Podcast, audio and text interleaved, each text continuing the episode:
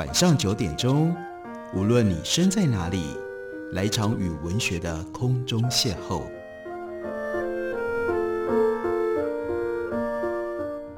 杨照谈书，邀您一同遨游文学世界，认识古今中外的经典之作。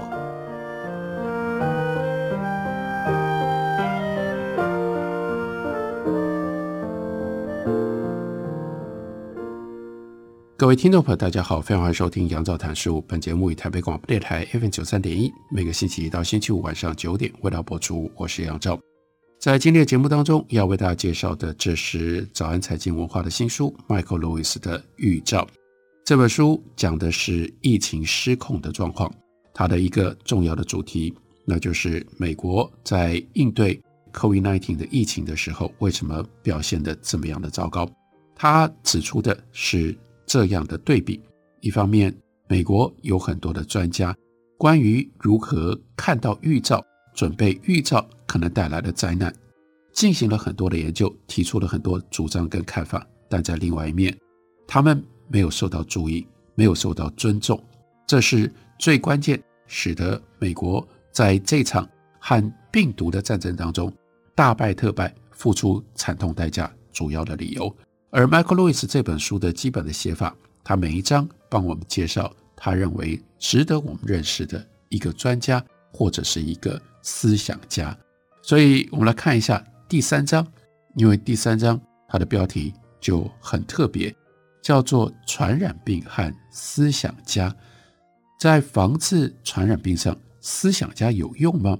在药物跟疫苗问世之前，我们到底用什么样的方法来挽救生命呢？这一章的故事，包括他要介绍的 Rajiv Venkaya，是先从二零零五年的夏天说起。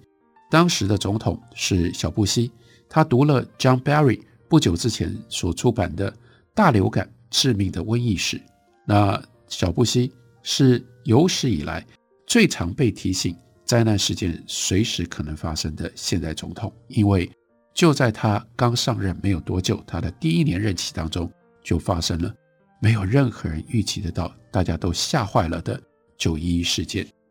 接下来没有多久，仍然在他的任期当中，又遇到了百年来对于美国最致命的 Katrina 风灾，暴风雨袭击了美国。所以，当小布希看到 Barry 他描述一九一八年西班牙流感大流行，他还在处理 Katrina 的后续善后事宜。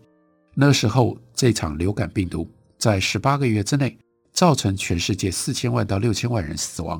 根据 Barry 笔下的描述，美国呢也至少有五十万人死亡，而且大多数是年轻人。如果类似的情况发生在二零零五年，美国的死亡人数会是一九一八年的三倍，不可思议的一百五十万人。如果 Barry 描述的灾难再次发生，会以无法想象的方式。摧毁了美国人的生活，而且永远改变了这个国家。所以呢，小布希他去度假回来了之后，对于流行病的关注，他把他带回到了白宫。二零零五年十月十四号，小布希就在白宫椭圆办公室召集了一次会议。这个时候，刚刚所提到的 Rajiv Venkaya 他也应邀出席。在参加会议的人当中，Venkaya 他是年轻菜鸟。不过他有医学的背景，给他带来了某一种权威感。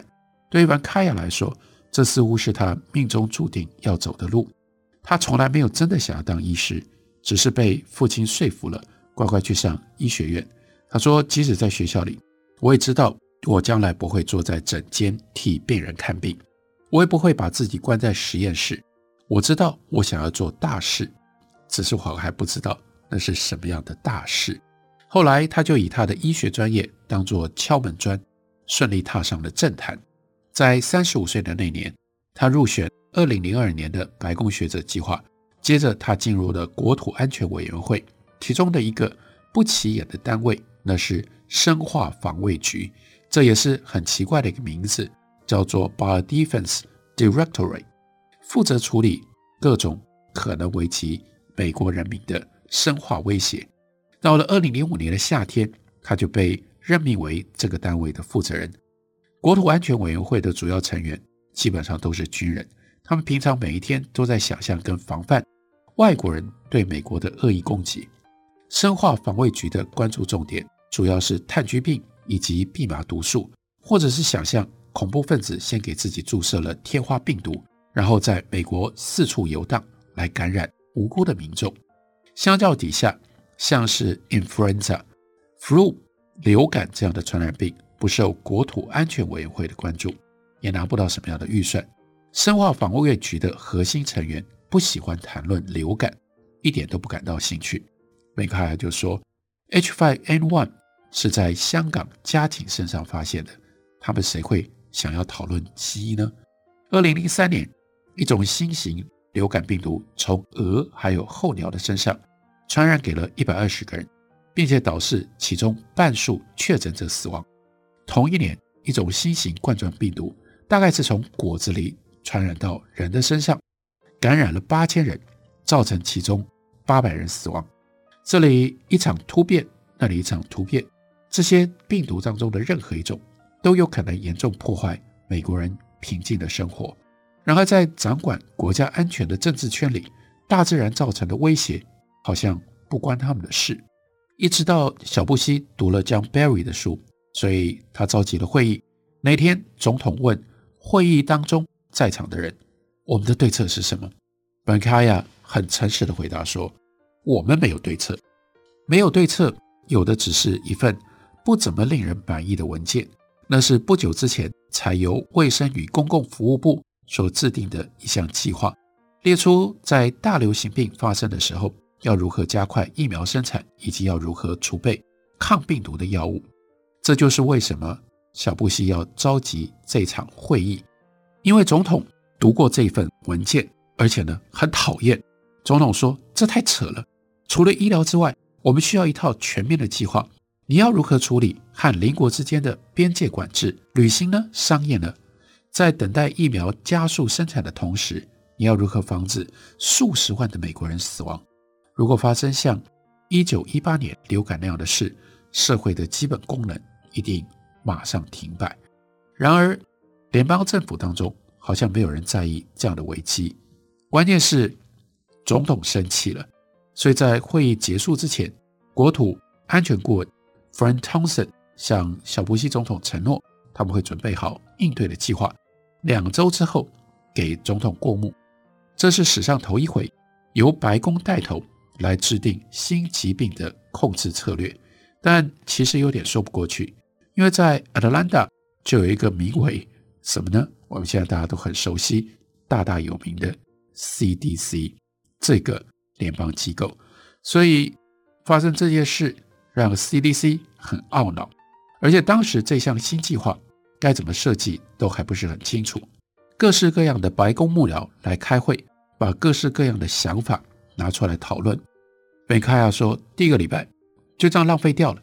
一群聪明人想要先取得共识再办事，但你怎么可能透过委员会来制定策略呢？所以他就决定带着他在白宫那些会议上写下的笔记，回到他爸妈住在 Ohio 的家，自己动手来拟定。他父母的房子位于北方乡村俱乐部高尔夫球场第七球道旁边，虽然偶尔会有高尔夫球扎破了客厅的窗户玻璃，但他已经习惯了。他说：“我在一个星期五的晚上，花了六个小时写完了整个计划。联邦政府以行动迟缓举世闻名，但这次呢，在小布希总统发飙了之后，本卡亚很惊讶地看到，居然可以行动如此的神速。二零零五年十月二十三号，他从父母家回到了华盛顿 D.C.，五天之内，所有内阁阁员都已经在他所拟定的十二页的计划书上。”签了名。再过四天，十一月一号，小布希在美国国家卫生研究院发表演讲，宣布了新策略。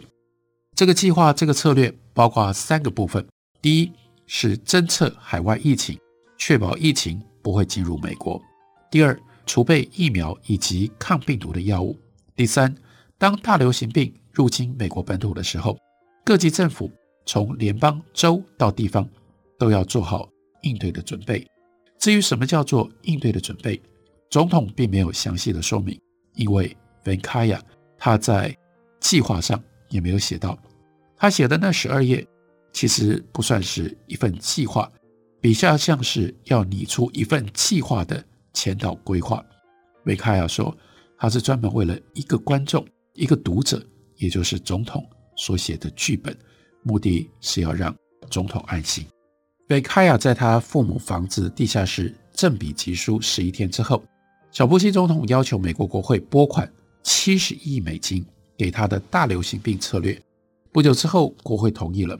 美国众议院拨款委员会这个时候，工作人员将 John Barry 的大流感 就称之为叫做一本价值七十亿美金的书。当然，这本书其中不会提到应该要如何运用。七十亿美金。相反的，看完这本书的读者只会觉得，不管做什么，似乎都没有办法防止那几千万人死亡。梅卡亚在他父母地下室所写出的报告，只有含糊不清的大方向，于是给了七十亿美金在手的白宫很大的自由，几乎可以想做什么就做什么。本卡说，这项计划提供了保障，让你可以去做任何的事情，给了一张。解决问题的许可证，整个计划感觉上不只是创新，而且非常的大胆。美国将这项计划当成国家级重要计划进行，比世界上其他国家都更重视大流行病这样的一个课题。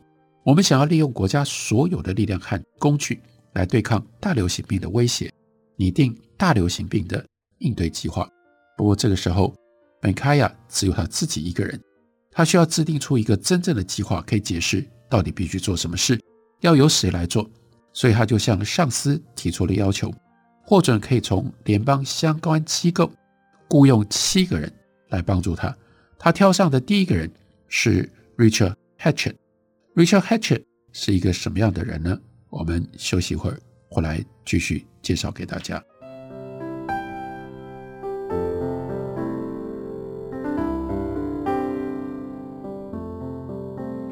听见台北的声音，拥有颗热情的心，有爱与梦想的电台，台北广播 FM 九三点一。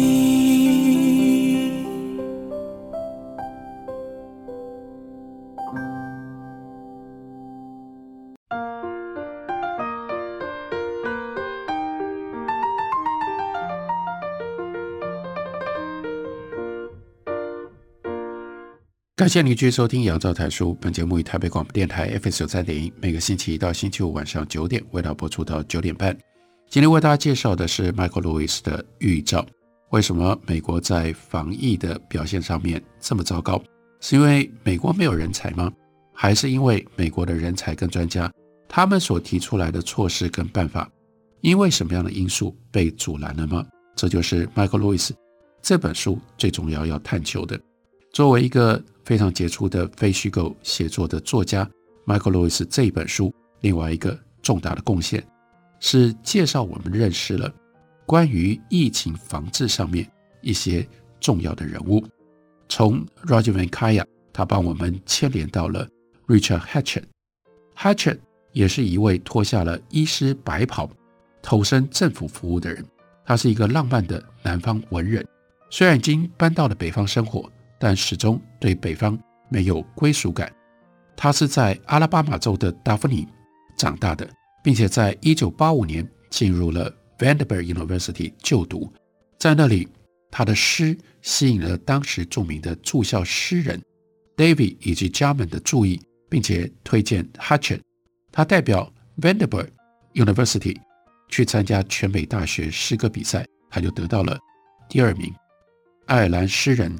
Maudum 是当时的评审之一，对 Hatchet 这位年轻诗人的作品赞誉有加，所以到后来就经常有人问 Hatchet 你为什么不去当诗人，却去念了医学院呢 Hatchet 的回答很有趣，他说：“那是因为写作太难了。”二零零一年的九月，Hatchett 在纽约市的 Sloan Kettering Cancer Center 急诊室工作。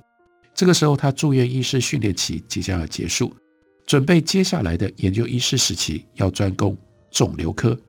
九一事件发生的时候，他到设立在史戴文森高中的野战医院，为倒塌的世贸大楼的救援人员进行减伤分类。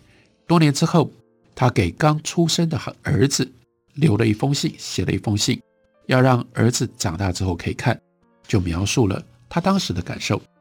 这封信里面他说：“我还记得事件发生当天和随后几周，我们社会表现出的团结以及超强的凝聚力，以及人人都想要尽一己之力去服务、去贡献的渴望。这种正面的力量非常的珍贵。表面上看起来这是一种爱国主义，然而对我来说，这不只是爱国主义。九一一之后，大家的无私投入，代表着我们社会的团结。”就像发生龙卷风或者是飓风之后，居民所展现的社区凝聚力，这和战争期间的国粹主义并不相同。九一一攻击了之后，各地呼吁医护人员投入，当时的那种乱无章法让 Hatcher 非常的不满，因而，在事后他写了一份简短的建议书给 Sloan Foundation 的相关负责人，希望基金会。能够发挥政治影响力，推动国家医疗后备队的成立。大概一个礼拜之后，当他正在处理一名发烧的化疗患者的时候，护士接给他一通电话，因为对方坚持要亲自和他通话。他却本来不想接电话，因为病患的血球数过低，有生命的危险。不过这个时候，电话另一头传来的声音说：“我是副总办公室的。” Noreen，哎，有什么事啊？什么副总？副总？什么单位的副总？Vice，Vice President。然后呢，这个 Noreen 就说：“劳勒将军已经读过你的建议书了。” Hatchett 愣了两秒，他才终于明白，Vice President 是副总统 Cheney。他说：“对方就跟他说，难道还有别的副总统吗？”原来，Sloan Foundation 在没有预先告知 Hatchet 的情况底下，把他的建议书寄给了华府的某一个人士，这个人转给了其他人，多次转手之后，传到了白宫。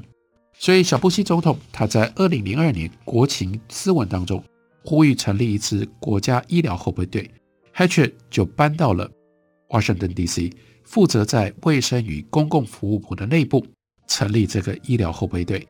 而等到他的任务结束的时候，医疗后备队已经有了一百个地区办公室以及二十万名医疗职工。Hatcher 他来到了 Washington D.C.，也卷入了联邦紧急回应的风潮。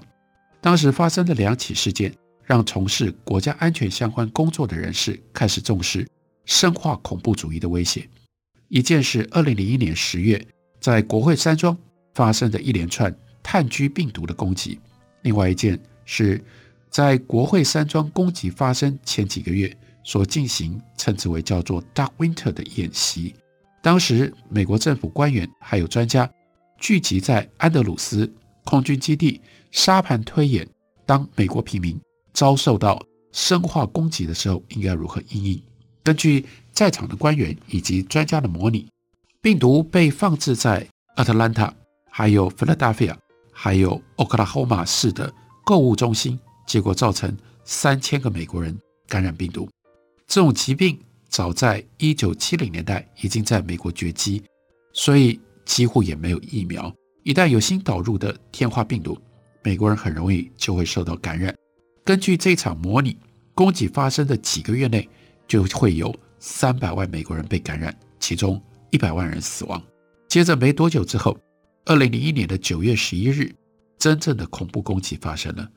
随后，小布希政府他就把矛头指向当时的伊拉克政府，还有萨达姆·胡塞，因为伊拉克上一次爆发天花疫情是在萨达姆·胡塞已经掌权的1972年。据传，萨达姆·胡塞对于生化武器很感兴趣，也可能保存了天花病毒。这个可能性让美国总统、美国政府当时非常的紧张。关于国家安全。hatchet 他本来应该是一个外行，但他很惊讶地发现，每当话题谈到假设性的生化恐怖主义，大家往往会因为他的医生身份，就要他提供专业的看法。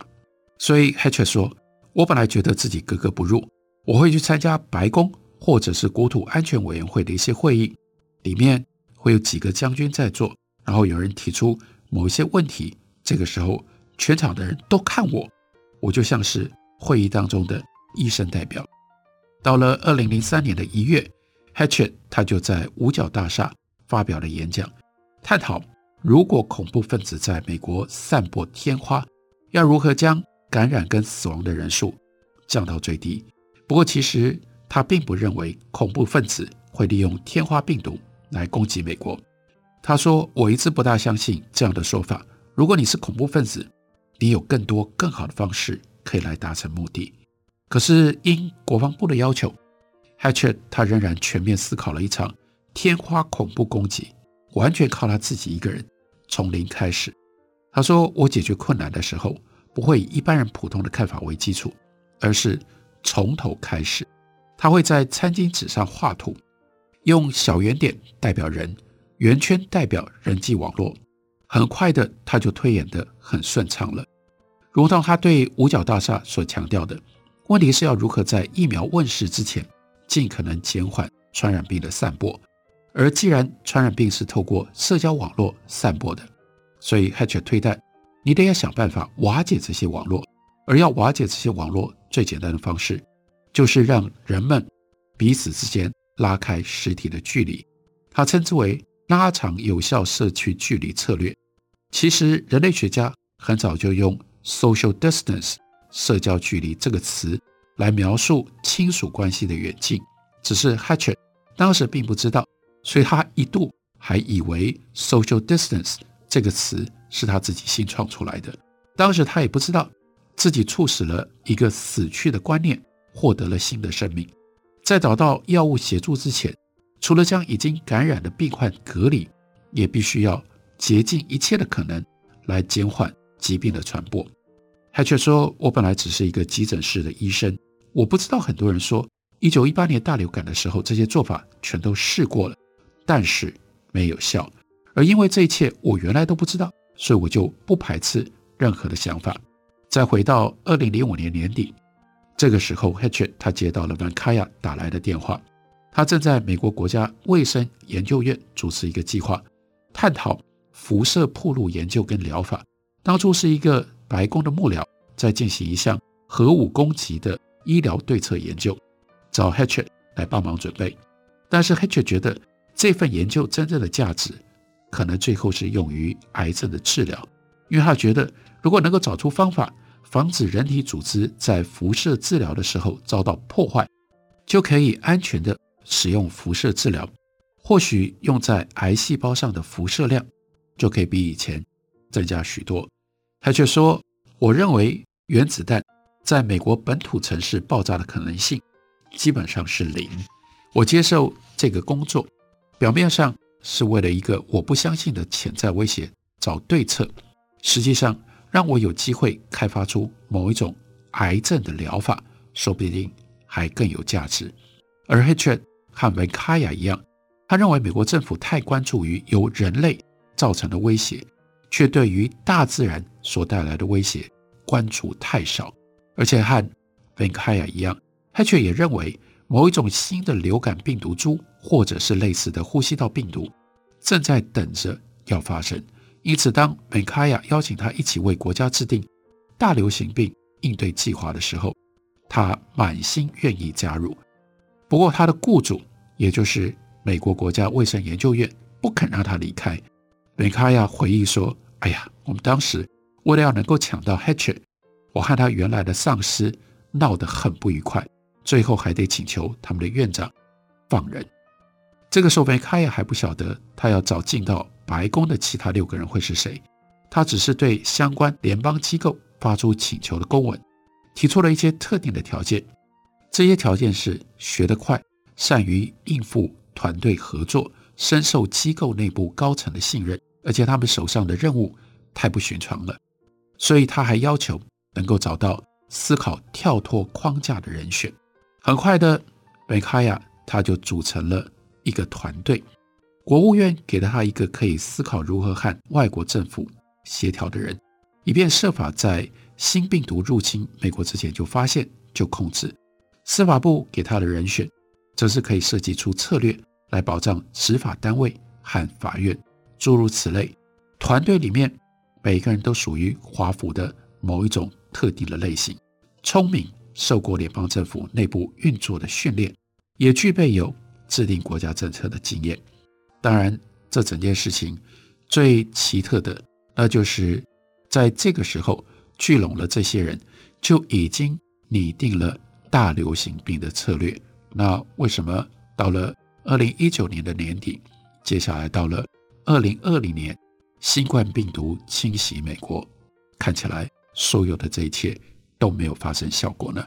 这就是 Michael Lewis 他在预兆的这本书里面，他所要诉说的。这个大故事，疫情之所以失控，并不是因为没有对策，而是因为这些对策没有被听到，没有被执行。这就是 Michael Lewis 的新书《早安财经文化》刚刚出版。感谢你的收听，明天同一时间我们再会。